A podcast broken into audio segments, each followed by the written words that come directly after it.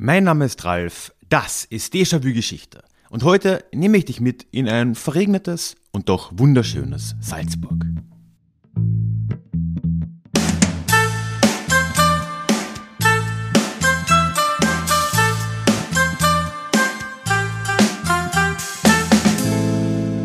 Hallo und schön, dass du auch heute wieder mit dabei bist. Mein Name ist Ralf, ich bin Historiker und Déjà-vu soll für alle da sein, die sich wieder mehr mit Geschichte beschäftigen wollen. Und genau deswegen geht es in diesem Podcast alle zwei Wochen in die Vergangenheit, immer mit Blick auf das Hier und Jetzt und mit einer Portion Augenzwinkern. Heute nehme ich dich endlich wieder auf einen Stadtspaziergang mit.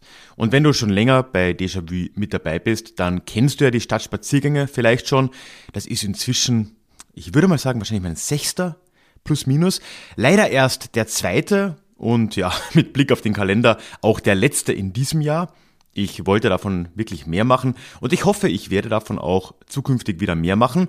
Nicht zuletzt auch, weil ich da jetzt ja ein neues Modell, auch was die Finanzierung angeht, darüber erzähle ich gleich in der Folge nochmal mehr, aufgestellt habe. Das sollte das in Zukunft weiter vereinfachen. Aber ich bin auf jeden Fall froh, so oder so dir heute noch einen dieser Stadtspaziergänge mitzubringen, mitbringen zu können. Und damit übergebe ich an mich selbst im schönen Salzburg.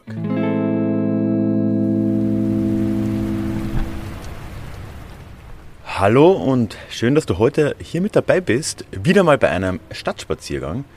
Ich melde mich heute aus dem schönen Salzburg bei dir, wenn auch ein wenig verregnet. Aber dafür, ich glaube, man hört es im Hintergrund schon, ich bin mal kurz still, mit Orgelbegleitung, denn ich stehe hier in der Altstadt von Salzburg und bringe dir heute einen Stadtspaziergang zum wiederholten Male. Ich habe mir ja schon länger vorgenommen, davon wieder mehr zu machen. Und ja, das heute ist ein Versuch, das endlich auch in die Tat umzusetzen. Ist ja trotzdem erst der zweite in diesem Jahr und das Jahr ist nicht mehr allzu lang. Aber sei es drum, vielleicht schaffe ich da nächstes Jahr wieder ein paar mehr. Lass mich da gerne übrigens wissen, wenn du da erstens mehr davon hören willst und zweitens vielleicht Vorschläge hast, in welche Städte ich mich sonst noch so begeben könnte. Bevor wir jetzt starten, ich stehe hier übrigens gerade am Friedhof von St. Peter, da machen wir auch gleich die Einleitung. Nur ein paar Infos dazu, wie äh, diese Folgen ablaufen, diese, diese Stadtspaziergänge oder wie die heutige Folge auch ablaufen wird. Du findest in den Show Notes einen Link auf meiner Website. Denn ich weiß ja, so ein Audiospaziergang ist zwar schön und gut, aber ein paar Fotos hätte man dann auch gerne. Das heißt, während ich jetzt hier rumgehe, werde ich auch immer wieder Fotos machen. Die stelle ich auf meiner Website auf so einer getrennten de facto Blogartikel, was auch immer. Auf jeden Fall findest du den Link dorthin in den Shownotes und kannst dir das dann entweder parallel oder im Nachhinein anschauen. Und ich werde auch versuchen, immer wenn ich Fotos mache, auch darauf hinzuweisen, dass du da jetzt ein Foto auf der Seite findest. Ebenfalls auf der Website oder auf dieser gleichen Seite werde ich auch eine Karte online stellen, wo ich so ein bisschen die Orte markiere, an denen ich mich hier in Salzburg äh, ja, bewegt habe. Das heißt, wenn du dich mal in Salzburg wiederfindest, ja, dann äh, kannst du, wenn du Lust hast, diesen kleinen Spaziergang von mir hier einfach auch nachgehen. Tja, und äh, dann zu guter Letzt noch der Hinweis, diese Folge ist auch gesponsert von Tourismus Salzburg. Sie haben mir da jetzt äh, einiges an Hilfestellung auch gegeben, neben dem Sponsoring. Also ich habe gestern die Gelegenheit gehabt, eine, eine, private Stadtführung hier in Salzburg zu bekommen von Christian. Über den werde ich auch nochmal reden, kann ich auf jeden Fall auch empfehlen. Und äh, ja, sonstige Informationen habe ich da bekommen, was wirklich sehr, sehr hilfreich war. Aber, und das ist äh, ganz wichtig, ja wie bei jedem Sponsoring, das du hier in diesem Podcast hörst, gibt es da keine Einflussnahme redaktioneller Art. Also ich habe die Inhalte natürlich immer noch selbstständig vorbereitet und stehe dafür auch gerade. Nur dass das mal ganz transparent am Anfang erwähnt ist. Kleiner Bonus übrigens, äh, das werden wir dann am Schluss im letzten Teil nochmal hören. Äh, ich habe auch eine Kleinigkeit zu verlosen von Tourismus Salzburg, aber dazu werde ich am Ende ein wenig mehr erzählen. Jetzt steigen wir aber erstmal ein in die Geschichte dieser faszinierenden Stadt Salzburg, die historisch sich doch recht deutlich von anderen Städten im heutigen Österreich unterscheidet. Und dazu bewege ich mich jetzt nur ein paar Meter hier auf dem äh, Friedhof von St. Peter.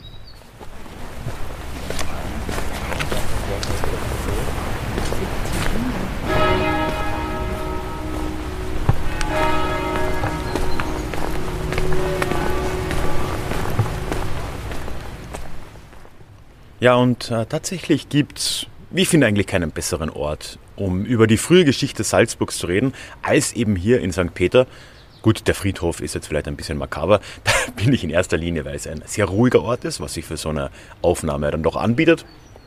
Aber St. Peter ist gewissermaßen ja schon so ein ja, Gründungsort Salzburgs im Großen und Ganzen. Und vieles von dem, was Salzburg dann später ausgemacht hat, hat hier, unter anderem zumindest hier, seinen Anfang genommen.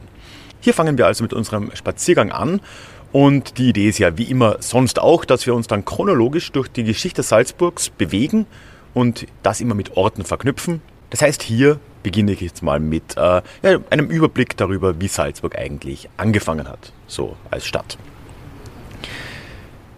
Prinzipiell, wenn du dir Salzburg auf einer Karte anschaust, ist, glaube ich, recht äh, einfach erkennbar, dass es schon eine recht strategisch und gut gelegene Region erstmal ist. Wir sind hier am äh, Rand der Alpen und äh, ja, in Richtung Bayern von hier aus gesehen geht es dann eigentlich relativ bald ins äh, Flachland über, also offenes Land, mehr oder weniger, Hügelland. Und hinter uns gehen aber relativ schroff dann auch schon äh, die Berge hoch. Also wir sind wirklich direkt an den Alpen gelegen. Und auch Salzburg selbst ist ja umgeben von teilweise relativ hohen Bergen. Äh, wir haben den Kapuzinerberg auf der anderen Seite der Salzach, wir haben den Mönchsberg und äh, ja, mehr oder weniger als Teil des Mönchsberg den Festungsberg. Und das umkreist die heutige Altstadt Salzburgs, eben in so einem Halbkreis. Auf der anderen Seite ist der Fluss, die Salzach.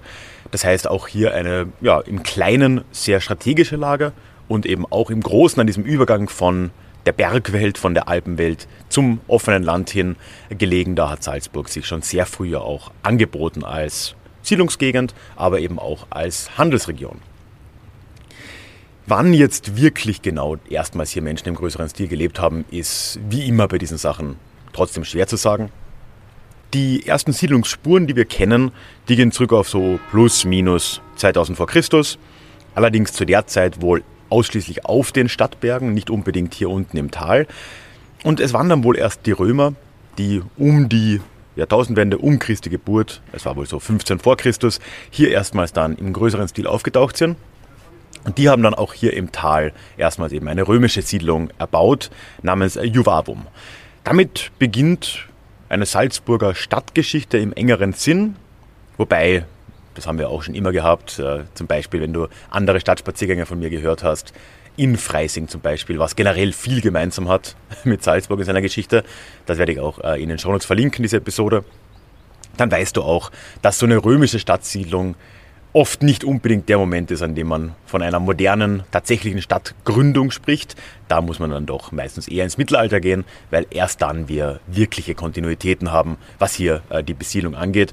Und das ist in Salzburg im Prinzip genauso. Die Römer sind hier wie anderswo in diesem Alpenbereich im Laufe des 5. Jahrhunderts abgezogen. In Salzburg wohl erst relativ spät im 5. Jahrhundert. Und danach haben sich wohl auch hier Siedlungsstrukturen erhalten. Es spricht einiges dafür, dass sie aber auch wieder sich sehr stark auf die Berge beschränkt haben. Wir sind jetzt ja hier in der Zeit der sogenannten Völkerwanderung, wo ich mir immer noch nicht vorstellen kann, dass es keinen besseren Begriff gibt. Völkerwanderung klingt irgendwie, naja, aber du weißt, was ich meine. Na, hier ging es relativ drunter und drüber im nördlichen Alpenraum, auch wenn Salzburg gerade so im nördlichen Alpenraum ist. Hier sind äh, viele ja, Gesellschaften vorbeigezogen, viele Kriegsverbände vorbeigezogen, von verschiedensten Germanen zumeist. Die Awaren sind dann auch langsam mal aufgetaucht. Also es war jetzt nicht sonderlich gemütlich.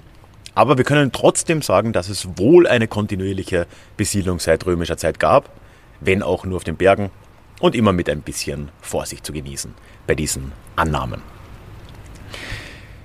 Die moderne Gründung der Stadt Salzburg, wenn wir jetzt da eben in diese Gründungsgeschichte nach mittelalterlichem Standard, wie wir es schon öfter gehabt haben, reinsteigen wollen, beginnt dann im 7. Jahrhundert. Und da haben wir jetzt wirklich einige Ähnlichkeiten zu Freising. Freising ist ja, wenn du dich erinnerst oder wenn du das nachhörst, in den 720er Jahren gegründet worden. Dort wurde ein de facto erster Bischof ins Land geholt, in dem Fall aus Frankreich, dem heutigen Frankreich. Und äh, hier in Salzburg war die ganze Sache sehr, sehr ähnlich, zu einer sehr ähnlichen Zeit auch, ein paar Jahrzehnte früher nur knapp drei Jahrzehnte früher. In den 690er Jahren wird hier nämlich ein gewisser Rupert hergerufen. Es ist der äh, bayerische Herzog Theodor II., der in dem Zeitpunkt ja, seine, seinen Herrschaftsbereich in Richtung Osten ausdehnen will. Sage ich gleich noch ein bisschen was dazu. Und er hat eine Möglichkeit da gesehen, eben ja, die Christianisierung voranzutreiben und hat dafür eben diesen Rupert hierher geholt, an die alte Stelle von Juvavum was damals wahrscheinlich noch nicht als Salzburg bezeichnet wurde. Der Rupert war kein Unbekannter. Der war zu dem Zeitpunkt nämlich schon Bischof, allerdings in einer ganz anderen Region. Der war nämlich Bischof von Worms, was ja eine deutlich frühere christliche Stadt im heutigen deutschen Gebiet ist und war. Ja, und der kommt jetzt 696 hierhin ins später sogenannte Salzburg, um hier zu missionieren, aber eben auch um den Herrschaftsbereich der bayerischen Herzöge hier auszubauen. Vielleicht nur ganz grob, also wir sind ja hier immer noch in den Nachwehen dieser Völkerwanderung, wenn man das so will. Und das ist jetzt der Moment, wo wir das sehen, was als bayerische Expansion bezeichnet werden kann. Wir haben die bayerischen Herzöge zu dem Zeitpunkt aus dem Geschlecht der Agilolfinger, auch von denen haben wir in der Folge zu Freising ja schon mal gehört. Und das ist auch eine Zeit, in dem eben dieses bayerische Herzogtum sehr stark in Richtung Osten und Süden expandiert. Im heutigen Österreich war es damals so, dass vor allem im Süden, also da, ja, wo ich auch herkomme, Kärnten, aber auch die südliche Steiermark, beziehungsweise sogar die ganze Steiermark und äh, ja, eigentlich rauf bis ans Ende der Alpen, kann man sagen, im Norden, sich das äh, Gebiet Karantanien erstreckt hat. Das war ein slawischer Staat, wenn man so will. Ich habe auch mal eine Folge über Kärnten und den Slowenen-Hass gemacht. Da, äh, die findest du sicher im Podcast. Da habe ich auch ein bisschen über diese Geschichte gesprochen. Das war der vorherrschende Staat. Wir haben aber im Osten, direkt angrenzend ans heutige Österreich, auch die Awaren zu der Zeit gehabt. Und ja, da gab es Kämpfe, da gab es viel hin und her und das war jetzt das auch der Zeitpunkt, an dem die Bayern da in Richtung dieses Alpengebiets in ihrem Osten und Südosten expandiert sind. Und das hat sich noch relativ lange hingezogen. Und Salzburg war da ein ganz wichtiger Zwischenpunkt, weil eben Salzburg zu einem Missionierungsort wurde und dann, wie wir hören werden, auch bald zu einem Bistum und dann zu einem Erzbistum, was diese auch die weltliche Herrschaft der Bayern in dieser Region durchaus auch gefestigt hat und dem halt einfach Strukturen gegeben hat. Als äh, Rupert, wir nennen ihn jetzt mal den ersten Bischof Salzburgs, das stimmt ganz eng gesehen nicht. Er war eigentlich nur Bischof von Worms, aber er begründet ja hier die Tradition dessen, was dann eben später das Bistum Salzburg und dann das Erzbistum Salzburg werden würde. Er gründet hier, wo ich jetzt eben stehe, zuerst mal äh, das Kloster St. Peter, aber parallel dazu wird in der gleichen Zeit auch auf dem Nonnberg, das ist so der nächste Berg von mir aus gesehen links vom Festungsberg, du wirst es auf den Fotos auch ein bisschen erkennen. Übrigens, ich mache jetzt hier ein paar Fotos, ja. nur dass du es weißt. Äh, dort wird auch ein äh, Frauenkloster für adlige Damen, wie es hieß, eröffnet. Und das ist eigentlich so ein bisschen der Beginn der modernen Besiedlung äh, von Salzburg. Übrigens auch hier wieder relative Ähnlichkeit äh, zu Freising. Ja, und von da an geht es dann wirklich schnell. Also man muss schon sagen, die Quellenlage ist in den ersten Jahrzehnten Salzburgs relativ mager. Wir haben dann eine relativ schnelle Abfolge von Bischöfen. Aber äh, ja, die nächsten Ereignisse sind da wirklich relativ schnell hintereinander. Also wie gesagt, 696 wird hier Stadtgründung mit Rupert datiert. 739, also nur ja, knapp 35 Jahre später, wird Salzburg schon zum Bischofssitz. Und 798 äh, dann, also ja, ziemlich genau 100 Jahre nach Gründung, unter Karl dem Großen dann schon, wird Salzburg zum Erzbistum. Das ist so diese frühe Zeit Salzburgs unter den ersten großen Bischöfen. Hier der erste Rupert war, Virgil und Arno, das sind so die drei großen. Es gab aber auch dann noch einige andere dazwischen. Aber in diesen ersten 100 Jahren etabliert sich relativ stark hier das, was eben dann später als Bistum und dann Erzbistum Salzburg noch sehr lange Bestand haben sollte. Die äh, Provinz, die Kirchenprovinz, die Salzburg dann bekommen hat, wenn wir jetzt von der Gründung des Erzbistums da unter Karl dem Großen 798 mal ausgehen, also um das Jahr 800, diese Kirchenprovinz war wirklich absolut riesig da sind wir jetzt an einem relativ späten Punkt der bayerischen Expansion auch schon. Und dementsprechend unterstand diesem Erzbistum dann äh, damals ganz Altbayern, also das heutige Ober- und Niederbayern, fast ganz Österreich bis nach Ungarn hinüber. Erst später ist er dann in Ungarn, nachdem da die Awaren abgezogen sind und dann eben der Ungarnsturm langsam abgeflacht hat. Erst relativ spät wurde dort dann das Bistum Esztergom oder das Erzbistum Esztergom äh, begründet. Und das hat dann dort eine Grenze gebildet, aber Salzburg hatte noch lange weit in den Osten äh, einen Einfluss. Und übrigens ja auch äh, relativ weit in den Süden. Also wo ich aufgewachsen bin, in Villach, in Kärnten, da verlief genau die Grenze, da fließt die Drau durch und wir haben dann immer gelernt oder zumindest habe ich das irgendwo mal gehört, ob es in der Schule war, ich weiß jetzt nicht, äh, dass südlich der Drau dort dann nicht mehr Salzburg war, also nördlich der Drau war das Erzbistum Salzburg, südlich war dann Aquileia, das ist da in Richtung Venedig im heutigen Italien. Also doch ein relativ weites Gebiet. Die politische Lage Salzburgs war bei alledem trotzdem komplex. Und das ist ja etwas, was da im frühen und auch im Hochmittelalter relativ normal ist. Wir haben zwar hier eine relative Selbstständigkeit dadurch, dass wir ein Erzbistum haben, also die Kirche hatte immer gewisse Selbstständigkeiten, aber Salzburg unterstand trotzdem den bayerischen Herzögen. Es war de facto eine Schenkung des bayerischen Herzogs, ganz ursprünglich. Und damit gehörte die Stadt und das Bistum schon auch irgendwie zu Bayern und unterstand Bayern auch irgendwo, hatte aber eben von früher Zeit eine sehr große Selbstständigkeit, trotz allem. Diese Selbstständigkeit hat mit der Zeit auch tendenziell immer weiter zugenommen. Das äh, hat sicher auch damit zu tun, dass Salzburg dann auch relativ bald einen ziemlichen Wohlstand erwirtschaftet hat. Das äh, lag vor allem am namensgebenden Salzhandel.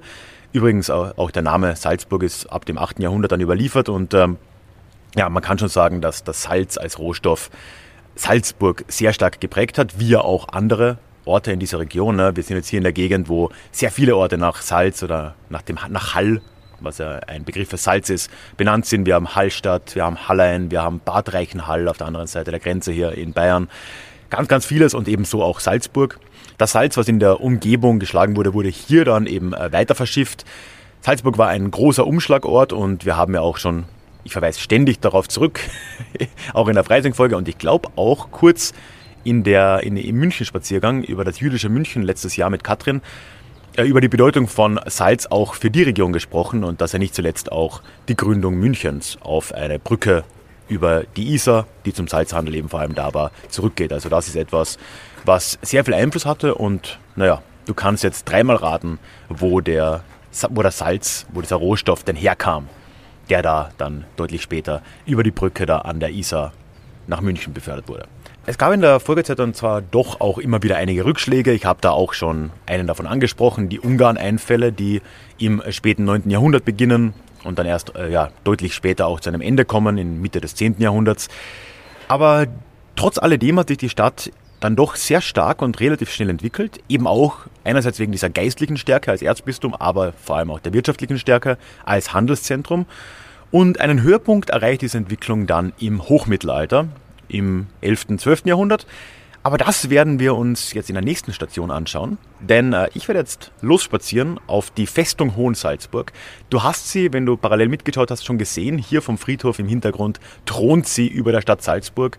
Eine der größten Burganlagen, die es überhaupt noch gibt in Mitteleuropa. Ich glaube, die größte noch komplett erhaltene Burganlage. Gibt unterschiedliche Angaben. Gigantisch auf jeden Fall. Wobei ich jetzt glaube, ich werde eventuell die Zahnradbahn nehmen. Ja, schauen wir mal.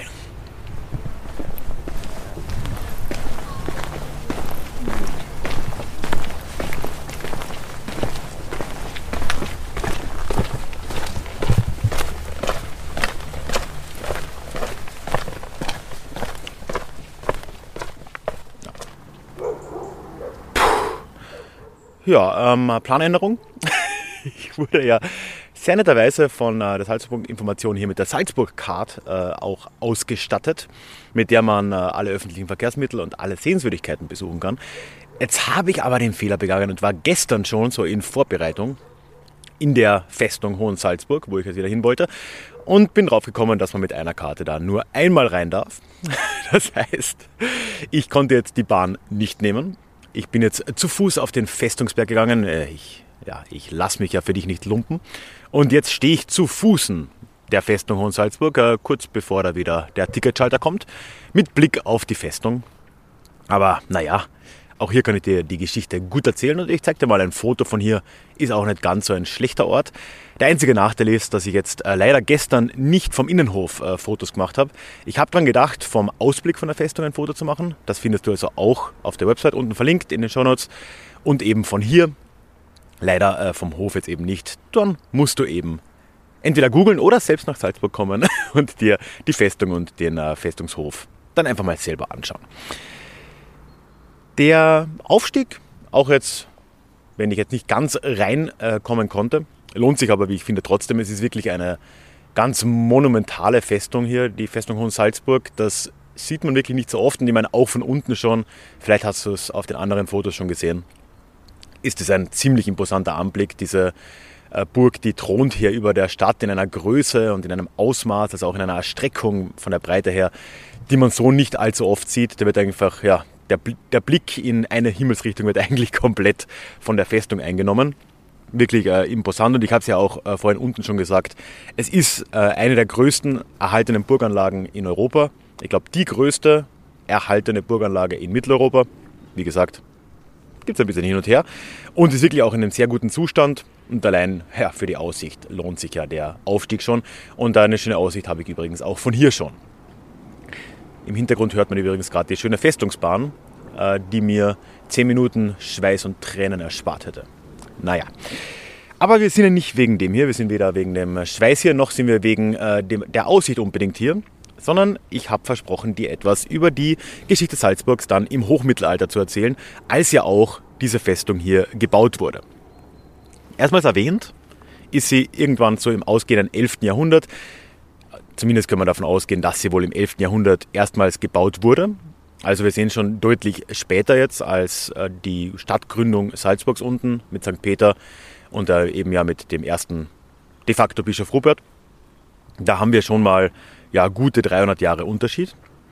Und äh, Grund dürfte sein, dass es in der Zeit jetzt im 11. Jahrhundert einfach ein bisschen ungemütlich wurde in Mitteleuropa. Ich will jetzt ja nicht zu sehr in die Details gehen, aber da war der Investiturstreit, da gab es eben Streit zwischen Kaiser und Papst und äh, ja, generell eine ziemlich unangenehme Sache. Und da wurden Verteidigungsanlagen, Befestigungsanlagen halt einfach wichtiger und so auch für die Stadt Salzburg, die sich dann wohl einfach so hinter den Bergen verschanzt, hat man sich nicht mehr ganz so wohl gefühlt wie in einer richtigen Festung auf so einem Berg. Und da wurde das eben begonnen, wurde aber in der nächsten Zeit immer weiter ausgebaut, auch äh, diese Festung. Ja, und Sie symbolisiert damit schon auch gewissermaßen die nächste Phase der äh, Salzburger Geschichte, Salzburger Stadtentwicklung, nämlich jetzt äh, der Weg zu immer mehr Unabhängigkeit äh, und ja, letzten Endes dann die komplette Unabhängigkeit auch von Bayern als Erzfürstbistum Salzburg. Das gelingt nämlich den Bischöfen hier im Laufe des 13. Jahrhunderts dann, also auch noch so ja, im ausgehenden Hochmittelalter. Da gelingt es den Erzbischöfen, Teile dieses bayerischen Gebiets hier so um die Stadt Salzburg, die halt im direkten Einflussgebiet des Bistums schon immer auch waren, auch äh, de jure und nicht nur de facto vom bayerischen Gebiet abzutrennen und jetzt daraus um die Stadt ein eigenes Herrschaftsgebiet zu formen. Das äh, hat natürlich, du kannst dir vorstellen, viele Gründe. Da war sicher geschickte Diplomatie auch dabei. Es war auch einfach eine Zeit, in der das Herzogtum Bayern eine gewisse Schwäche gerade erlebt hat. Und so schafft es dann eben Salzburg auch dann, ja, eben wie gesagt, im 13. Jahrhundert langsam diese Gebiete loszulösen und im 14. Jahrhundert dann auch wirklich de jure anerkannt zu werden als selbstständiger Teilstaat des Heiligen Römischen Reichs, eben als Erzfürstbistum. Wir haben ja schon, ich verweise immer wieder darauf zurück, weil die Ähnlichkeiten für mich einfach so frappierend sind, auch mit äh, Blick auf Freising gesehen, was so ein Fürstbistum eigentlich ist und wie das funktioniert hat. Also ein Staatswesen, oft ein relativ kleines Staatswesen, das äh, in einer Person von einem Fürstbischof, also einem sowohl weltlichen Fürsten als auch geistlichen Bischof in einer Person regiert wurde. Da war Freising nicht der einzige Fall. Hier in der Region war das tatsächlich sogar relativ häufig. Passau wäre das äh, nächste große, aber dann zum Beispiel auch weiter im Norden. Bamberg war ganz ähnlich. Würzburg, wenn mich nicht alles täuscht, war recht ähnlich. Also das war jetzt keine so große Seltenheit. Was hier in Salzburg aber geschehen ist im 14. Jahrhundert, war dann schon eine ziemlich außergewöhnliche Sache, weil Salzburg war eben nicht nur in Anführungszeichen ein Fürstbistum, sondern es war ein Erzfürstbistum. Also wir hatten einen Erzbischof, der gleichzeitig auch noch Fürst seines eigenen Landes war. Und das ist schon eine ziemliche Besonderheit. Es ist dann auch genau die Zeit, in der eine echte Blütezeit Salzburgs beginnt. Und diese Blütezeit würde jetzt dann ja vom 13., 14., Jahrhundert, hier Spätmittelalter, andauern eigentlich bis in die Zeit des Barock hinein, in die frühe Neuzeit. Und gerade ja, die Barockzeit, dann das 17. Jahrhundert vor allem, äh, prägt Salzburg ja optisch bis heute noch. Das äh, ja, werden wir dann auch unten in der Stadt noch deutlicher sehen. Es war jetzt in der Zeit, in der, ja, in der Zeit der Unabhängigkeit Salzburgs als Erzfürstbistum, dass äh, viele wichtige Bauten auch für die Stadt dann entstanden sind. Es dürfte in der Zeit gewesen sein, dass die erste permanente Brücke über die Salzach errichtet wurde. Und äh, auch die ersten Brauereien siedeln sich jetzt in der Zeit in Salzburg an. Aber du kennst mich inzwischen ja wahrscheinlich ein bisschen. Dazu kommen wir dann noch bei einem Bierchen, weil ich, ich finde ja, Bier als Thema wie als Getränk verdient seinen eigenen Platz. Das will ich jetzt nicht so ganz nebenbei einfach nur erwähnt haben. Auch ähm, intern übrigens hat sich die Herrschaft der Erzbischöfe ziemlich gewandelt in jener Zeit oder jetzt der Erzfürstbischöfe. Äh, denn auch da war die Lage ja zumindest am Anfang noch ziemlich, nennen wir es mal, fluide. Wie wir ja schon äh, vorher gesagt haben, auch diese Abhängigkeiten von Bayern, das war ja etwas nicht sonderlich Greifbares und, und ganz ähnlich auch war halt die Macht des Bischofs, dann Erzbischofs, Erzfürstbischofs nicht immer gleich und war von vielen Faktoren abhängig. Und in Salzburg hat es ja durchaus auch eine Bürgerschaft gegeben. Es gab äh, Ratsherren, es gab eben da auch eine ja, weltliche Elite. Und der Erzbischof hat sich schon auch lange die Macht mit dieser Elite teilen müssen. Aber auch das beginnt sich jetzt eben zu wandeln im ausgehenden Mittelalter. Und äh, gerade ein Mann ist da besonders wichtig, im ganz frühen 16. Jahrhundert. Erzbischof Leonhard von Keutschach war das. Übrigens ein Kärntner. Keutschach hat bei mir gleich alle Alarmglocken klingeln lassen. Das ist ja irgendwo da unten in meinen Gefilden. Und ja, der kam auch tatsächlich von da. Und er war jetzt derjenige, der im frühen 16. Jahrhundert es tatsächlich geschafft hat, mehr oder weniger eine absolutistische Herrschaft der Erzfürstbischöfe hier, ähm, ein ziemlicher Zungenbrecher, Erzfürstbischöfe, äh, hier oben äh, zu etablieren. Und er hat das ganz einfach gemacht, indem er im Jahr 1511 die Ratsherren zu einem Bankett geladen hat. Ich bin mir nicht sicher, wo das war, ob es jetzt hier oben auf der Festung war oder doch unten in der Stadt. Aber für die Story sagen wir mal, er hat sie auf die Festung geladen, auf den Festungsberg. Dort ein großes Bankett für sie ausgerichtet. Ich habe äh, gestern auch den Saal gesehen, in dem diese Bankette äh, ja, stattgefunden haben. Oder dann auch dieses Bankett stattgefunden haben müsste. Ja, und dann hat er die Leute einfach nicht mehr gehen lassen. er hat sie einfach hier oben festgehalten, wenn es denn hier oben war, unter Gewaltandrohung und ja, so lange eben, bis die zugesagt haben, ihre althergebrachten Rechte abzugeben und sie eben nicht mehr in die große Politik einzumischen. Diplomatie eben, wenn wir es wenn mal so nennen wollen. Damit konnte jetzt eben diese kirchliche Herrschaft im unabhängigen Salzburg beginnen und das ist jetzt eben eine ganz andere und ganz neue Phase, die bis zum Ende dieser Unabhängigkeit Salzburgs ja auch bestehen bleiben würde. Also von 1500 bis ungefähr 1800, wir kommen noch dazu, diese 300 Jahre haben wir mehr oder weniger absolute Herrschaft durch den Erzfürstbischof und das ist etwas, was Salzburg sehr stark von anderen Städten unterscheidet, gerade im heutigen Österreich aber durchaus eben auch von anderen Städten, wie zum Beispiel jetzt die schon so oft genannten Freising, Passau, Bamberg, was auch immer. Wie das aussah, ganz konkret, äh, wie jetzt da die nächste Phase sich entwickelt hat, das schauen wir uns aber nicht mehr hier oben an, weil jetzt mit der Zeit und gerade dann mit der beginnenden Barockära in der frühen Neuzeit verlagert sich immer mehr ja wieder runter in die Stadt. Die Stadt wird ja immer weiter ausgebaut und deswegen schauen wir uns das auch einfach jetzt mal unten an und werden auch gleich sehen, in welche neuen Probleme Salzburg dann in den nächsten Jahrhunderten wieder hineinschlitterte. Denn die waren nicht ganz so gering.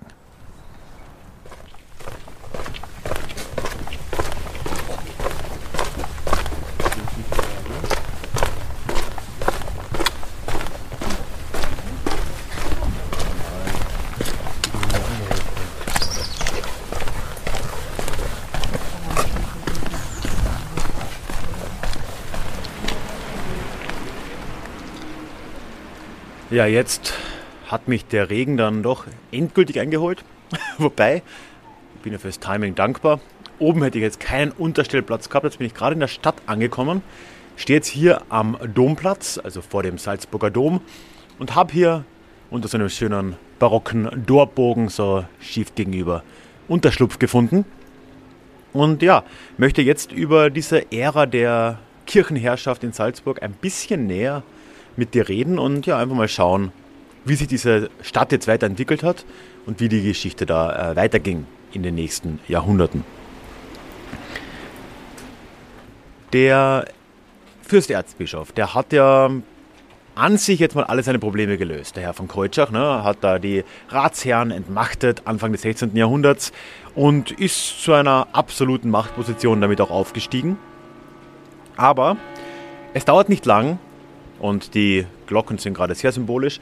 Da kommt dann auch schon der nächste Revoluzer daher, nämlich im weit entfernten Wittenberg kommt ja ein gewisser Martin Luther auf die blöde Idee, ein paar Thesen an eine Wand zu hämmern, wenn das denn jemals passiert ist. Mit dem Hämmern, die Thesen gab es. Und äh, das würde man auch in Salzburg relativ schnell merken. Obwohl äh, es heißt, zumindest habe ich das in ein paar Quellen gelesen, dass Luther den äh, von Kolchach durchaus auch geschätzt hat weil er ein sehr frommer Mann war und anscheinend, ja, Luther das irgendwo auch äh, wertschätzen konnte.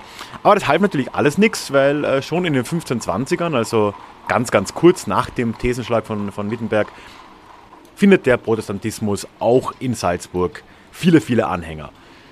Generell muss man ja sagen, das wird heute, wie ich finde, oft unterschätzt, ist auch von mir selbst, bis ich da irgendwann mal immer wieder eigentlich auch drüber gestolpert bin wird unterschätzt, was für einen großen Erfolg dieser Protestantismus in ganz, ganz vielen Bereichen Mitteleuropas äh, eigentlich hatte. Nicht nur Mitteleuropas sogar, ne, auch rüber nach Frankreich und so. Vieles davon ist in Vergessenheit geraten durch die Gegenreformation, die ja dann gekommen ist, sodass eben Gebiete wie Salzburg oder eben auch zum Beispiel Kärnten oder auch Bayern heute wieder sehr stark katholisch geprägt sind.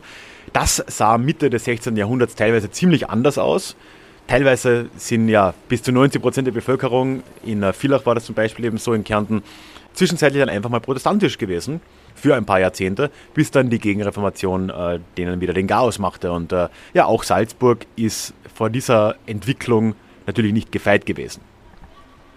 Sehr bald gibt es Berichte, dass in der Franziskanerkirche hier im Geist der Reformation äh, auch gepredigt wurde, in den 1520er Jahren. Ja, und äh, wie reagiert man drauf? Ja, wie reagiert der Erzbischof, jetzt schon der Nachfolger von Kolchach, äh, darauf? Ja, natürlich wie gewohnt äh, mit Fingerspitzengefühl. Er hat das Teufelszeug einfach mal verboten. Weil, ja, bekanntlich, wenn etwas nicht erlaubt ist, wie der Protestantismus, dann wird dem ja auch keiner nachgehen. Ist ja klar. So hat er das also gemacht ähm, und am Anfang hat das wahrscheinlich auch relativ wenig gebracht, wie man sich erwarten kann. Aber über die folgenden Jahrzehnte sahen sich die Protestanten in Salzburg dann immer häufiger mit Verfolgungen äh, konfrontiert, gerade in der Stadt selbst. Im Umland konnte sich das noch äh, länger halten, gerade so in den Bergen. Und gerade dann gegen Ende des Jahrhunderts, wenn wir da jetzt ein bisschen nach vorne gehen, also gegen Ende des 16. Jahrhunderts, kurz vor 1600, da gab es in der Stadt Salzburg wohl noch ganz, ganz wenige Protestanten nur, die ja mehr oder weniger im Geheimen auch äh, leben und beten mussten. Im äh, folgenden Jahrhundert, im 17. Jahrhundert, nimmt die Sache ja gesamteuropäisch nur weiter an Fahrt auf. Ne? Das muss ich dir jetzt nicht erzählen. Der Dreißigjährige Krieg beginnt ja zumindest durchaus auch als äh, Religionskrieg zwischen eben Protestanten oder protestantischen Herrschern und katholischen Herrschern. Das äh, war natürlich auch für Salzburg dann schon eine ziemlich große Gefahr. Salzburg ist in diesem Krieg erstmal neutral geblieben oder eigentlich durchgehend neutral geblieben. Vor allem, äh, ja, weil man man wollte sie nicht zu stramm wohl auf die Seite des Kaisers stellen oder auch auf die bayerische Seite stellen, also auf die Seite der katholischen Herrscher, um sich ja mit den Schweden, die ja damals sehr stark waren, noch äh, nicht zu verderben. Ne? Man darf ja nicht vergessen, die Schweden haben sie damals bis nach München, so in den Süden geschafft, teilweise bis ins heutige Tirol, also das, die waren vor den Toren. Das wollte man sich eben nicht unbedingt verderben. Und äh, so ist Salzburg eigentlich relativ gut durch den äh, 30-jährigen Krieg auch gekommen. Und man würde denken, dann damit müsste die Sache dann ja auch erledigt sein. Ne? Es gab die Gegenreformation, gerade in Salzburg ja auch recht stark. Der Katholizismus hat hier gerade in der Stadt sehr bald dann wieder Einzug erhalten. Aber es hat offensichtlich den Oberen hier nicht gereicht. So wurden dann nämlich noch in den 1730er Jahren, also wirklich großer Sprung in die Zukunft, 1730 muss man sich vorstellen, mitten in der Zeit, äh, in der die Aufklärung beginnt, werden alle verbleibenden Protestanten aus dem gesamten Erzbistum Salzburg dann kurzerhand vertrieben. Damals gab es immer noch gut 20.000, die da dann äh, vertrieben wurden. Wie gesagt, vor allem aus den Umgebungsgemeinden von Salzburg, also in Richtung Berge, wo sich das eher gehalten hat. Und da fand man sich wohl in den 1730ern noch nicht schade genug, äh, ja, solche Menschen einfach aus keinem anderen Grund außer einem leicht anderen Religionsverständnis aus dem Land zu werfen. Was übrigens auch der Grund ist, dass sich in äh, Teilen Deutschlands eben äh, Salzburger Gemeinden angesiedelt haben. Fast alle davon, oder die aller, allermeisten davon zumindest, gingen ja in Richtung heutiges Deutschland und da die aller, allermeisten nach Preußen. Äh, Preußen ist ja generell auch wenn man an die Hugenotten denkt, äh, ein Ort gewesen, an dem protestantische Flüchtlinge tendenziell Platz gefunden haben. Im 17. Jahrhundert schon, aber auch jetzt im 18. Jahrhundert wieder. Damit konnten die Erzbischöfe jetzt ja, bei aller unnötigen Härte, wie ich finde, äh, im 18. Jahrhundert letztendlich walten und herrschen, wie es ihnen gefiel. Sie haben die Bürger entmachtet, die Kirche gestreamlined, wie man heute vielleicht sagen würde. Äh, die Protestanten waren jetzt endgültig kein Faktor mehr hier in Salzburg und äh, jetzt erreicht dieser Absolutismus der Erzbischöfe hier in Salzburg seinen Höhepunkt. Das äh, geschieht eben im Laufe des 17. Jahrhunderts und dann vor allem auch im 18. Jahrhundert. Und das ist jetzt der Moment, an dem Salzburg auch äußerlich die Form annimmt, die wir heute hier vorfinden. Das ist die Zeit des Barock, das ist die Zeit der großen kulturellen Blüte Salzburgs. Und genau über diese Zeit im 17. und 18. Jahrhundert möchte ich jetzt gleich nebenan reden. Der Regen ist ein wenig leichter geworden. Das heißt, ich werde mich jetzt hier vom Domplatz einfach mal gegenüber zum Residenzplatz begeben, noch ein paar Fotos für dich machen und dann schauen wir uns dort an, wie sich Salzburg dann in der Ära des Barock im 17. und 18. Jahrhundert verwandelt hat und zu der Stadt wurde, wie wir sie heute kennen.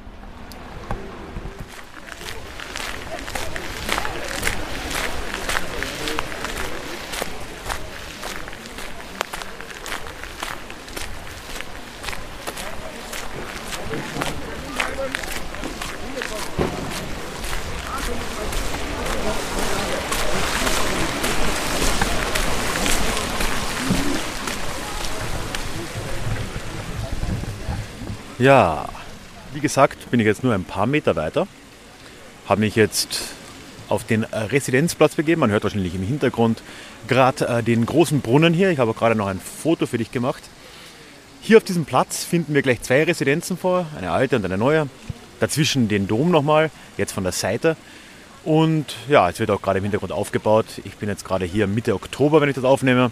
Es ist wohl gerade Jazz and the City. Also wenn du im Hintergrund Leute hörst, die irgendwie Boxen rumwerfen, die bauen ja gerade eine Bühne auf. Aber ich glaube, der Ort, wo ich hier stehe, ist jetzt ganz gut für die Aufnahme. Und äh, ja, wir wollen jetzt über die Blütezeit Salzburgs reden, im Barock. Diesen äh, ja, kulturellen Höhepunkt äh, und vielleicht auch den politischen Höhepunkt dieser unabhängigen Stadt Salzburg. Und vielleicht, um das äh, vorwegzuwerfen, und man würde es vielleicht auch kaum glauben, die Erzfürstbischöfe hier in Salzburg wurden mit der Zeit ein wenig größenwahnsinnig. Irgendwie haben sie wohl zu viel Macht um sich versammelt, zu viele andere Faktoren ausgeschaltet, um jetzt noch irgendwie auf dem Boden zu bleiben. Und äh, sie haben sich irgendwann dazu entschieden, mehrere von ihnen nacheinander, auch die Stadt Salzburg entsprechend umzubauen, dass man das eben auch von außen ganz klar erkennen kann. Und das ist jetzt der Grund, warum Salzburg heute so aussieht, wie es eben aussieht. Und übrigens ist Salzburg, die Innenstadt Salzburg deswegen, oder die historische Altstadt, glaube ich, offiziell Salzburgs, deswegen auch als erste Altstadt Österreichs komplett UNESCO-Weltkulturerbe geworden 1996. Also zumindest hat sich ja ein bisschen gelohnt. Auslöser dafür war, dass Anfang des 17. Jahrhunderts zum x-ten Mal der Dom abbrannte.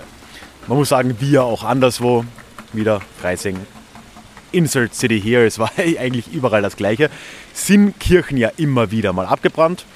Und äh, der Salzburger Dom hat auch unterschiedliche Baustufen erlebt, schon in unterschiedlichen äh, Stilen auch gebaut gewesen.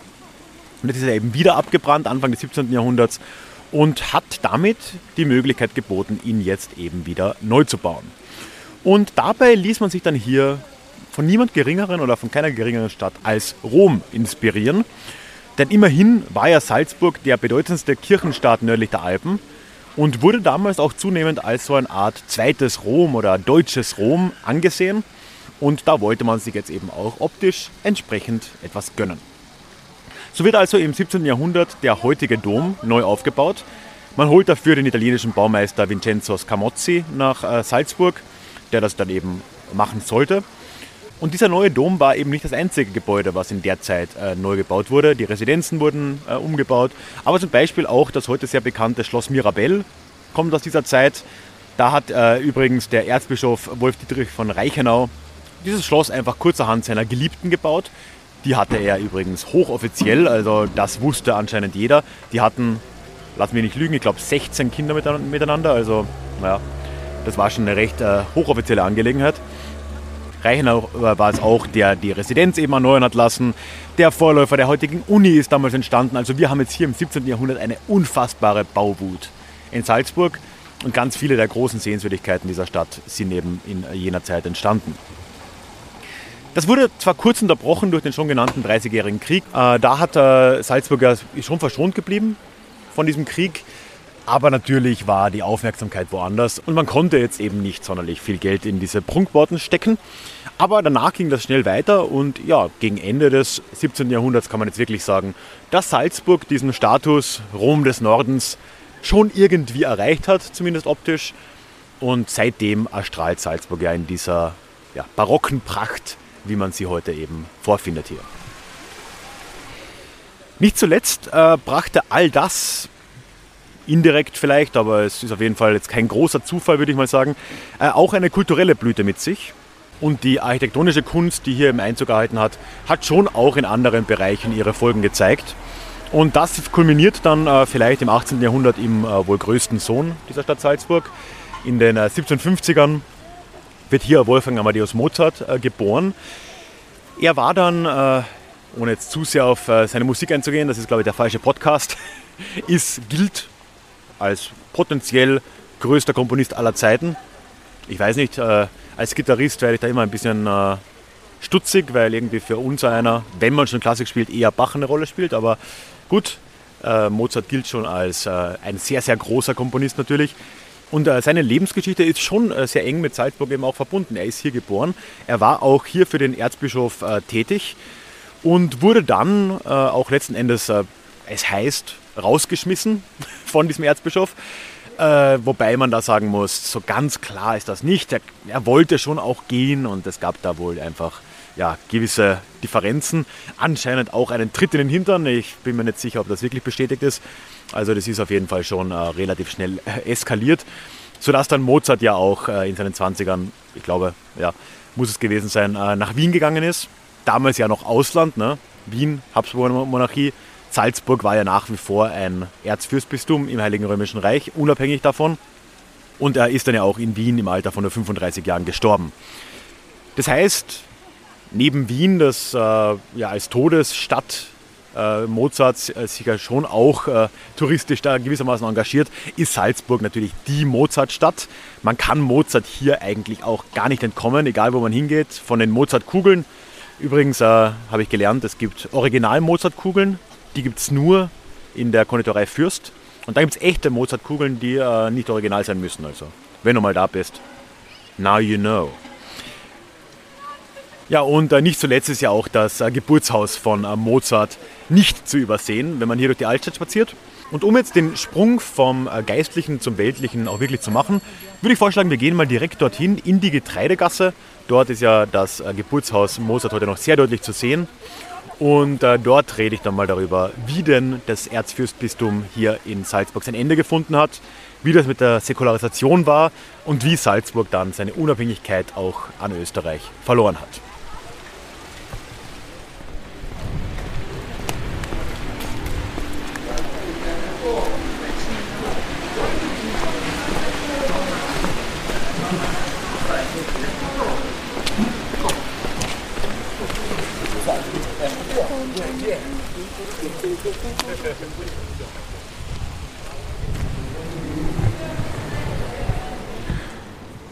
Puh. Also ich muss sagen, die, das Getrubel auf der Getreidegasse habe ich ein bisschen unterschätzt. Als ich da gestern bei noch mehr Regen unterwegs war, da äh, war es relativ gemütlich. Jetzt ist schon einiges los. Das heißt, ich habe mich jetzt da in ein sogenanntes Durchhaus zurückgezogen. Übrigens sehr hübsch, da kann man immer von der Getreidegasse links und rechts gehen so Eingänge oder so Gänge im Prinzip durch die Gebäude. Und drinnen findet man sich dann eigentlich ja, mehr oder weniger im Treppenhaus von den Leuten hier wieder, wo halt so ein Vorder- und ein Hintergebäude sich treffen und man kann da aber komplett öffentlich durchgehen. Hier gehen zwar auch Leute vorbei und äh, schauen interessiert, aber auf jeden Fall mal deutlich ruhiger, um jetzt hier diesen letzten Teil des unabhängigen Salzburgs dir zu erzählen und äh, ja dann auch den Übergang in die österreichische Herrschaft. Denn die Zeit Mozarts, das muss man schon auch dazu sagen, unumwunden, äh, war schon irgendwo auch ein äh, letztes kulturelles Aufbäumen dieses alten Erzstifts in Salzburg. Das äh, ausgehende 18. Jahrhundert war, oder das gesamte 18. Jahrhundert eigentlich, war kein Zuckerschlecken für die kleineren Herrschaften im Heiligen Römischen Reich. Das trifft vor allem auf die geistlichen Herrschaften eben da auch zu. Also da zählt Freising dazu, Passau, all die genannten und natürlich eben auch Salzburg. In der Zeit beginnen nämlich die größeren Staaten innerhalb des Heiligen Römischen Reichs. Das sind vor allem eben die Habsburger im ja, damals noch nicht so wirklich genannten Österreich, äh, Preußen, Bayern, Württemberg, einige andere, äh, beginnen damit, sich äh, zu territorialisieren als Staaten und nehmen da auch einfach deutlich mehr ja, moderne Gestalt an, wie wir heute eben uns Staaten vorstellen, werden eben zu Flächenstaaten und dazwischen werden äh, die anderen kleineren zunehmend erdrückt und das hat eben auch auf Salzburg sehr stark äh, zugetroffen und den Todesstoß dieser Entwicklung, die ja wirklich, man kann sagen, schon das gesamte 18. Jahrhundert hinweg stattfindet, den erbringt dann schließlich Napoleon. Im äh, Folge der Napoleonischen Kriege nämlich die ja beginnen, so ja, plus minus um 1800, äh, verlieren viele Staaten im Heiligen Römischen Reich im Westen erstmal Gebiete an Frankreich. Alles, was so linksrheinisch ist im Prinzip. Und äh, eine Reaktion darauf, obwohl der Napoleon erstmal noch gar nicht so direkt vielleicht daran beteiligt ist, ist, dass das Heilige Römische Reich dann einen seiner letzten großen Beschlüsse tätigt, nämlich Anfang des 19. Jahrhunderts den sogenannten, und das ist wirklich ein tolles deutsches Wort, Reichsdeputationshauptschluss, der im Prinzip die Staaten, die da im Westen Gebiete verloren haben, aber teilweise auch andere Staaten, soweit ich das jetzt überblicke, äh, zu entschädigen für ihre Verluste gegenüber Frankreich mit Gebieten innerhalb des Heiligen Römischen Reichs, mit Kleinherrschaften und da vor allem im Geiste der Zeit, im Geiste der Säkularisation, die ja parallel mit all den militärischen Ereignissen um Napoleon auch um sich gegriffen hat, äh, durch geistliche Herrschaften. Die wurden aufgelöst an vielen Orten und den umgebenden Regionen angeschlossen.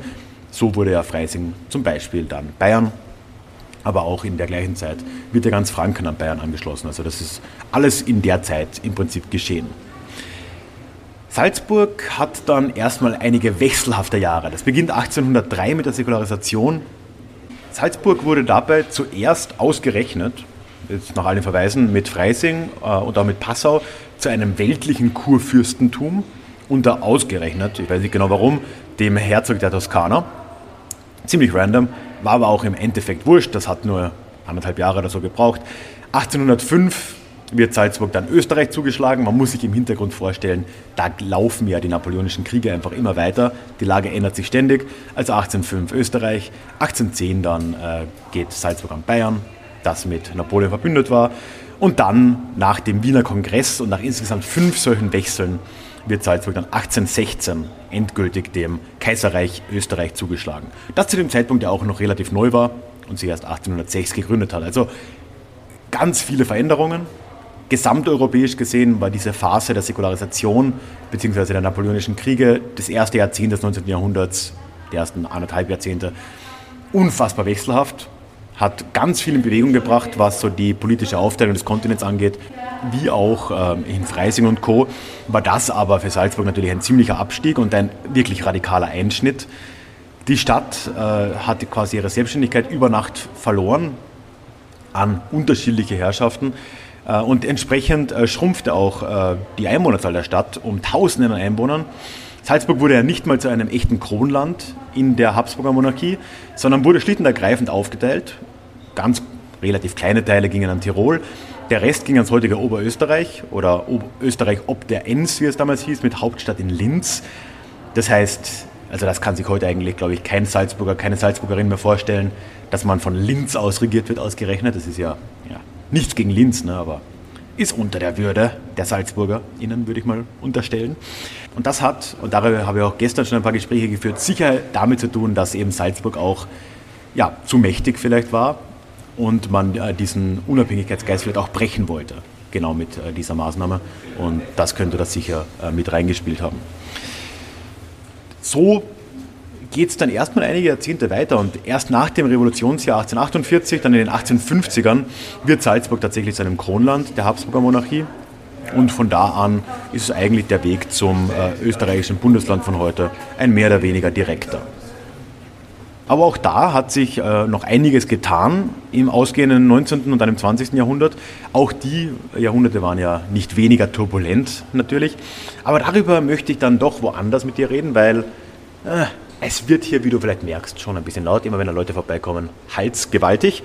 Und die Getreidegasse ist auch keine bessere Option. Also, folgender Deal. Ich spaziere jetzt rüber in Richtung Augustinerbräu und setze mich da in die alte Brauerei. Übrigens, der größte Biergarten Österreichs, aber dafür ist es heute dann doch nicht ganz das Wetter. Und dort erzähle ich dir dann etwas über die Entwicklung Salzburg in den letzten 100 Jahren, von den Festspielen, über die Nazizeit, Sound of Music und den Weg zum Touristen-Mekka von heute. Und du meldest dich in der Zwischenzeit, wenn du noch nicht dabei bist, doch einfach mal für den Newsletter an, weil äh, da kannst du dann später auch noch was gewinnen. Oder du schaust dir gleich den Club von Déjà-vu an, weil da kannst du noch mal viel mehr gewinnen. Gewinne, Gewinne, Gewinne, darüber reden wir gleich bei einem Bier. Und ich mache mir jetzt mal auf den Weg und ich hoffe, wir haben einen Deal.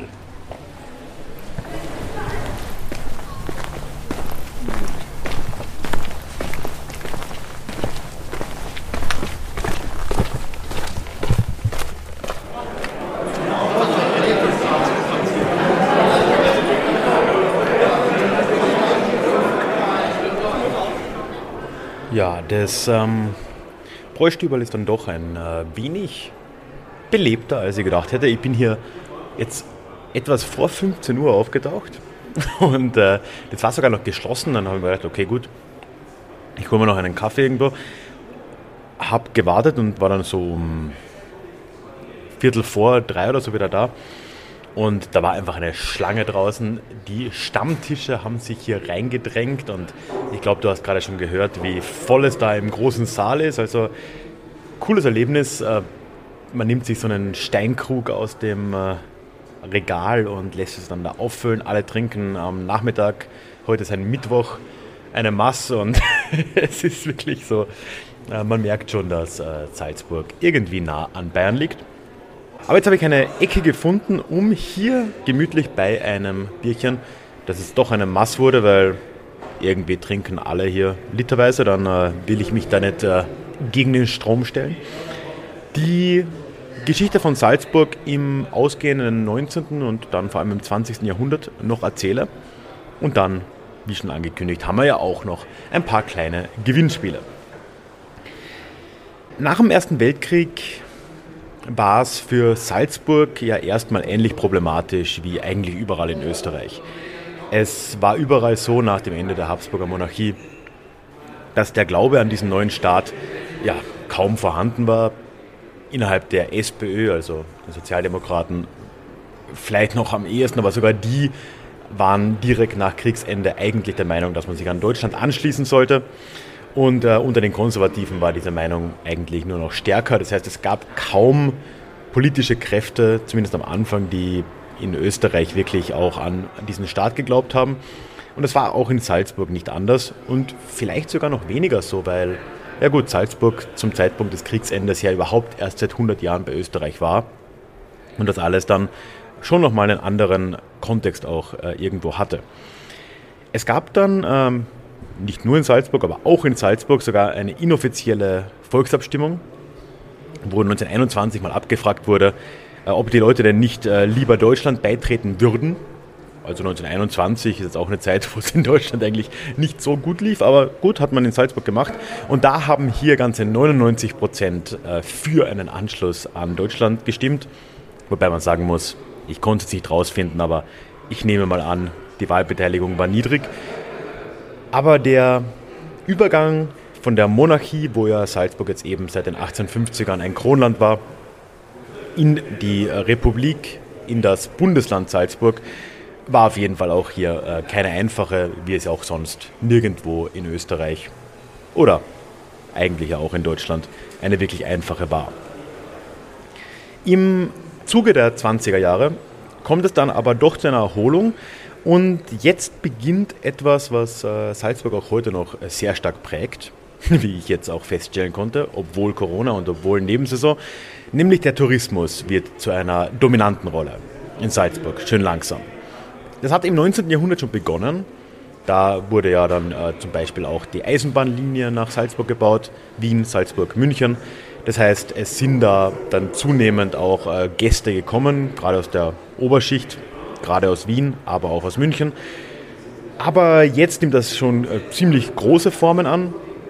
Einen großen Anteil daran hat auch, dass äh, 1920 die Salzburger Festspiele erstmals äh, stattgefunden haben. Also auch eigentlich direkt nach dem Krieg und dann hier doch recht äh, schnell und recht beständig gewachsen sind und immer mehr Touristen auch angezogen haben. Die Festspiele an und für sich sind zwar auf frühere Feste, auf so Mozart-Spiele zurückgegangen, die es auch schon im 19. Jahrhundert gab. Aber jetzt war das schon äh, eine ziemlich andere Sache. Also das wurde ja ganz groß aufgezogen, in erster Linie unter Federführung von Max Reinhardt und Hugo von Hoffmannsthal.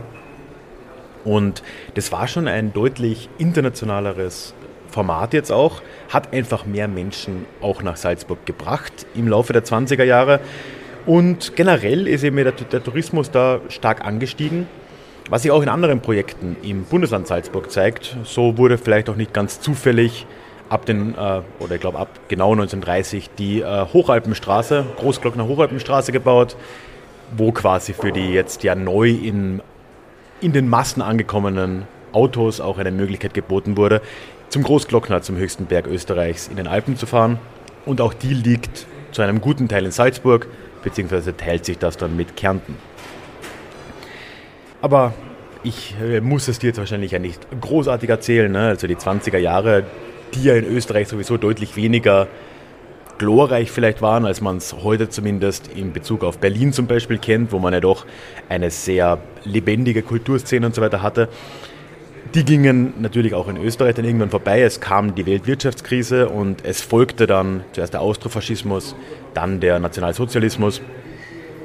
Und da war ja Salzburg im Prinzip genau gleich wenig, oder die Rolle Salzburg war genau gleich wenig rühmlich wie die von ganzen Rest Österreich. Also da kann man nur nochmal ansprechen, diese Idee, die es in Österreich ich glaube, in gewissen Kreisen immer noch gibt, aber die lange ja Staatsräson war, so die Österreich war das erste Opfer des Nationalsozialismus, ist natürlich ein kompletter Bullshit. Äh, Österreich war da wirklich begeistert für diesen Anschluss, wie man es ja auch in den frühen 20ern schon war, wie schon erwähnt. Und gerade Salzburg hat da keine Sonderrolle eingenommen. Auch hier war die Begeisterung groß für die Nationalsozialisten. Äh, es war sogar dann so, dass später ausgerechnet in Salzburg die einzige Bücherverbrennung außerhalb des heutigen Deutschlands stattfand. Äh, kann man jetzt auch diskutieren, woran das liegt. Vielleicht äh, schon einfach an der geografischen Nähe. Es spricht aber auch einiges dafür zu sagen, dass es eben diese Bücherverbrennung, die hier stattgefunden hat, nicht nur gegen alles Jüdische gegangen ist, wie es vielleicht im restlichen Deutschland vor allem war, sondern hier schon auch nochmal gegen den sehr dominanten Katholizismus äh, vorgegangen wurde mit dieser Nazi-Bücherverbrennung. Aber es sagt schon sehr viel, wie nah auch die Salzburger Gesellschaft mit dem Anschluss, beziehungsweise vielleicht auch schon davor, also vor 1938, an das äh, Nazi-Gedankengut herangerückt ist. Eine weitere Folge des Anschlusses und des äh, kommenden Krieges war aber dann auch, dass ab 1944 Salzburg Opfer von Luftangriffen wurde von Alliierten. Insgesamt 15 waren es an der Zahl und äh, ja, die haben auch Salzburg hart getroffen. Hauptziele waren zwar um den Bahnhof, um das Bahnhofsviertel. Das ist hier auf der anderen Seite der Salzach, anderen Seite des Flusses. Aber ähm, ja, auch in der Altstadt wurden viele Orte äh, davon getroffen. Und zum Beispiel wurde auch der Dom schwer beschädigt oder auch das Geburtshaus von Mozart, also doch äh, wichtige Teile der Stadt. Bis in Richtung 40 Prozent des Altstadtbestandes scheinen zumindest in irgendeiner Form getroffen gewesen zu sein, teils schwerer, teils leichter. Ja, und äh, weitere Zerstörungen wären auch möglich gewesen. Allerdings wurde Salzburg dann kampflos den Alliierten, in, der, in dem Fall den US-amerikanischen Truppen, übergeben, obwohl von oben äh, ja, der Befehl kam, äh, die Stadt zu verteidigen. Bis auf den letzten Mann wurde das hier nicht getan, wie auch an vielen anderen Orten. Und damit konnten vielleicht am Ende dann im April, Mai 1945 noch zusätzliche Zerstörungen auch äh, abgewendet werden.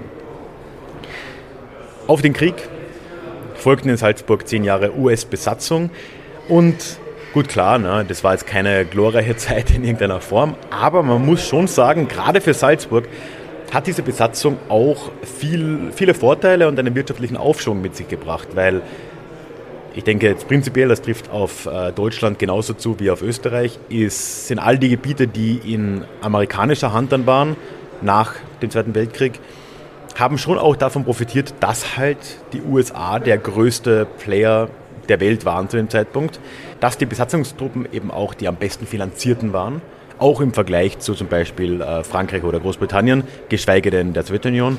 Das heißt, äh, hier kam auch tatsächlich einiges an Geld in die Stadt mit den Besatzungstruppen und die Stadt konnte davon schon auch irgendwo profitieren und ein erster Aufschwung beginnt eigentlich schon im Laufe der 40er Jahre und wird dann ja mit den 50er Jahren nur stärker.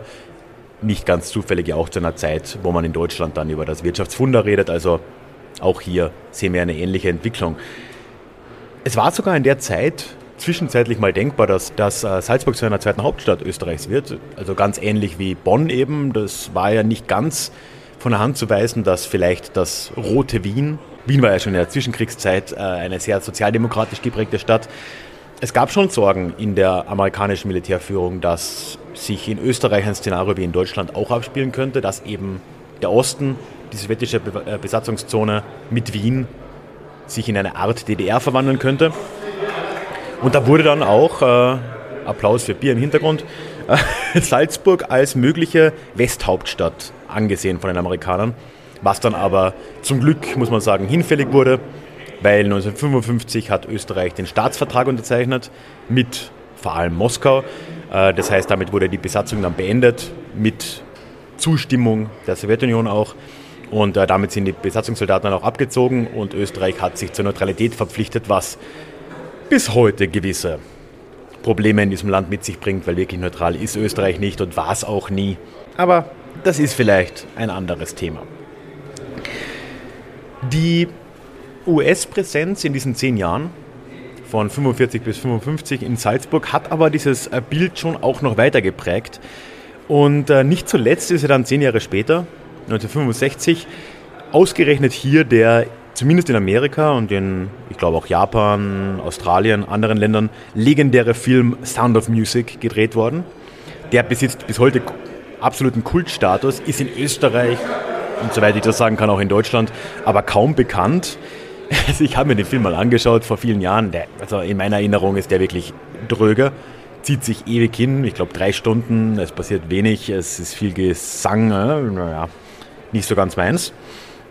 Aber auch das ist halt etwas, was äh, Salzburg bis heute prägt und von dem Salzburg bis heute auch Nutzen zieht, weil dieser, dieser Film, Sound of Music, wird bis heute, vor allem in den USA, aber nicht nur, zu allen größeren Feiertagen ausgestrahlt, zu Thanksgiving, zu, zum Unabhängigkeitstag, schätze ich mal, weiß ich nicht, zu Weihnachten auf jeden Fall. Da läuft Sound of Music, die Leute kennen die ganzen Lieder, die kennen diesen Film in- und auswendig. Und es ist ein richtig großer Faktor im Tourismus Salzburgs geworden. Und generell kann man da halt sagen, wenn man jetzt sich in Richtung Salzburg heute jetzt dann äh, zuwendet, dass Salzburg in vielerlei Hinsicht viel Glück hatte was äh, historische Ereignisse angeht. Äh, da habe ich gestern auch mit meinem äh, Stadtführer Christian drüber geredet. Er, oder er hat mir vielmehr erzählt, dass es eben so viele zufällige Ereignisse eigentlich gibt, die dazu führen, dass Salzburg heute ein Touristenmecker wurde.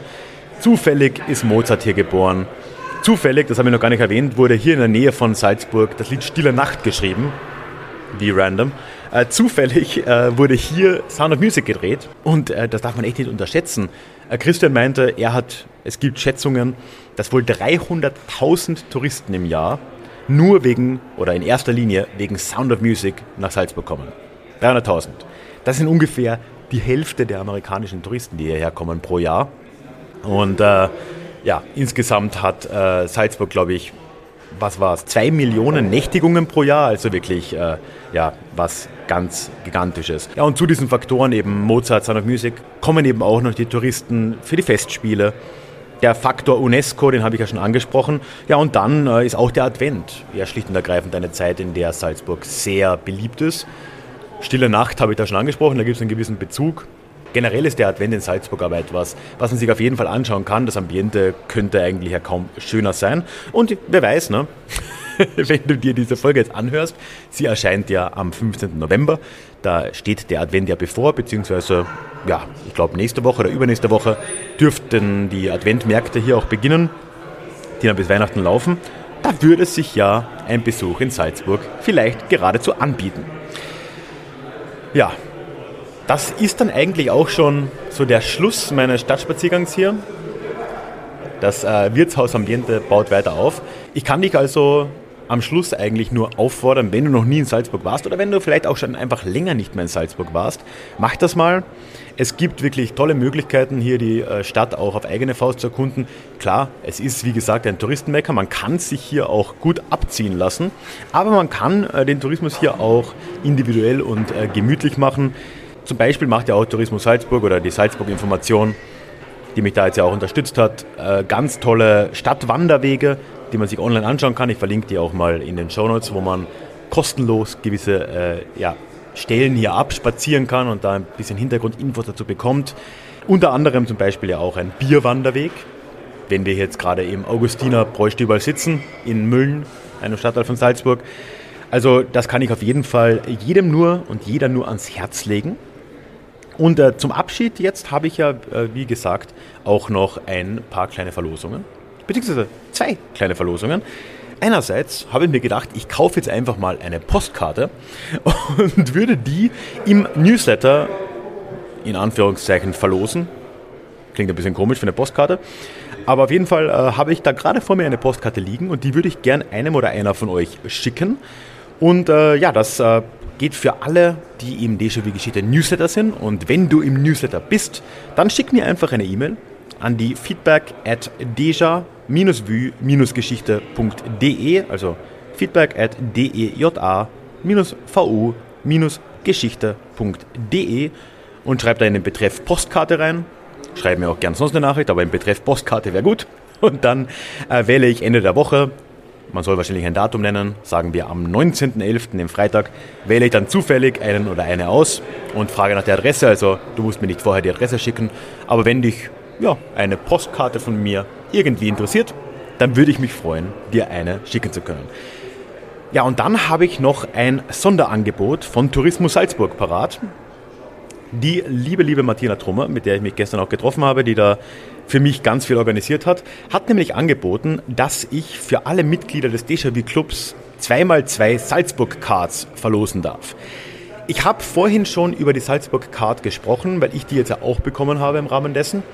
Und das ist wirklich eine, eine sehr, sehr coole Sache. Mit der Salzburg-Card, die ist übrigens sowieso ein No-Brainer, wenn man hier ist, meiner Meinung nach, vom Preis-Leistungs-Verhältnis her. Denn mit der Salzburg-Card kannst du alle öffentlichen Verkehrsmittel nutzen. Zugegebenermaßen, man kann in Salzburg fast alles zu Fuß machen, aber es ist trotzdem nett. Und man kommt in alle Sehenswürdigkeiten rein. Also gut, nur einmal, wie ich heute gelernt habe, aber die Festung Hohen Salzburg an und für sich würde über 8 Euro kosten, ist in der Karte dabei. Die Museen sind dabei. Ich gehe nachher noch mir das Domquartier anschauen. Das ist auch dabei. Also wirklich ganz, ganz tolle Möglichkeiten.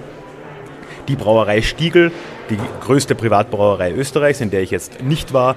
Da kann man sogar eine Führung mit Bierverkostung äh, kostenlos bekommen oder inkludiert in der Karte bekommen. Also wirklich eine ganz tolle Sache. Also vielen, vielen Dank an, die, an Tourismus Salzburg, dass ich die verlosen darf. Ja, und unter allen Mitgliedern des Déjà-vu Clubs werde ich das Ende dieser Woche tun. Das heißt, wenn du im Club bist und wenn du noch nicht im Club bist, kannst du das ja bis Ende dieser Woche tun, bis zum 19. November. Dann äh, kriegst du deine E-Mail und äh, ja, wer, wen das interessiert, kann mir dann einfach darauf antworten. Und ich verlose dann eben zweimal zwei Salzburg-Cards. Für 24 Stunden sind die dann jeweils gültig. Und äh, Martina hat mir auch gesagt, da wird wohl so ein kleines Welcome-Paket oder so ein Schmankerl-Paket, wie man hier sagt, auch mit dabei sein um quasi einen möglichen Trip nach Salzburg auch nochmal ein bisschen süßer zu machen. Wann du das dann machst, ist natürlich trotzdem dir überlassen. Aber alle Infos siehst du dann ja nochmal in der E-Mail, wenn du im Club mit dabei bist. Und ja, ich äh, würde mich freuen, wenn das was für dich ist. Damit würde ich es auch beenden. Ich habe es äh, ja währenddessen immer schon wieder gesagt. Alles, was ich erwähnt habe, findest du natürlich in den Shownotes zu dieser Folge. Du findest den Link zu den Fotos und zur Karte meines kleinen Rundgangs heute, dass du nachvollziehen kannst, wo wir denn heute so waren und das vielleicht auch nachgehen kannst, wenn du Lust drauf hast. Du findest die, äh, den Stadtspaziergang durch Freising, den ich ja ganz oft erwähnt habe, ebenfalls unten verlinkt. Und auch die erwähnten Stadtwanderwege auf salzburg.info habe ich dir unten mal verlinkt. Und ansonsten nehme ich jetzt einfach mal an, ich werde im Off aus dem Studio noch irgendwas zu erzählen haben. In der Zukunft im November, bevor das erscheint. Aber davon lasse ich mich selbst überraschen. Ich hole mir jetzt vielleicht noch eine halbe. Und ich freue mich, dass du dabei warst. Und bis ganz bald. Tschüss.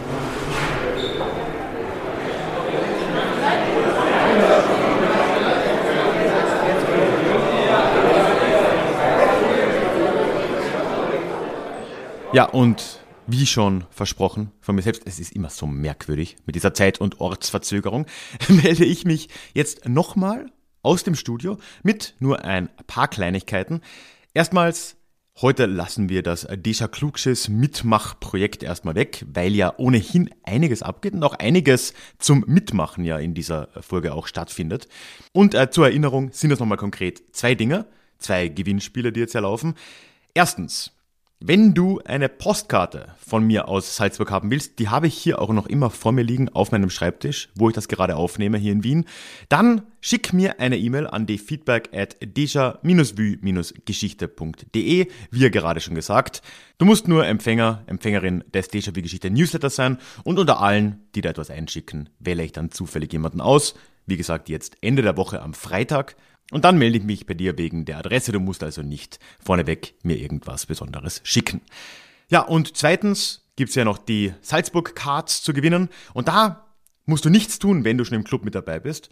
Aber wenn du das noch ändern möchtest, dann wäre das jetzt die Gelegenheit. Und wenn du es bis Freitag tust, entweder auf ralfgrabuschnick.com slash club oder direkt auf Steady, Link in den Show Notes, dann bist du natürlich am Freitag auch mit in dieser Verlosung. Und ja, das würde mich einfach sehr freuen, dich im Club willkommen zu heißen. Wenn du mit oder ohne Club und mit oder ohne Salzburg-Card aber irgendwann mal nach Salzburg kommen solltest oder da vielleicht ohnehin in der Gegend lebst oder öfter mal da bist und vielleicht noch einen tollen Stadtführer suchst, ich habe ihn jetzt mehrfach erwähnt, dann möchte ich dir noch sehr zum Abschluss den Christian, Christian Laserer ans Herz legen. Er ist mit mir da stundenlang durch die verregnete Stadt am Tag vor der Aufnahme äh, gegangen und hat all meine Fragen beantwortet und mich da wunderbar auch in Salzburg eingeführt. Er hat äh, gemeinsam mit einer Kollegin ein Stadtführungsunternehmen in Salzburg, das nennt sich Salzburg Smile Tours unter Salzburg Smile Tours. .at, natürlich auch nochmal in den Show Notes. Und ich möchte ihn dir ganz ehrlich ans Herz legen, wenn du mal in Salzburg dich wiederfinden solltest und eine tolle Stadtführung gerne buchen möchtest. Das soll es dann aber auch gewesen sein. Es ist, glaube ich, alles gesagt. Ich freue mich, dass du immer noch da bist. Und ja, lass mir ein Abo da, denn dann hören wir uns in zwei Wochen hoffentlich schon wieder in unserem nächsten Déjà-vu. Bis dahin. Tschüss.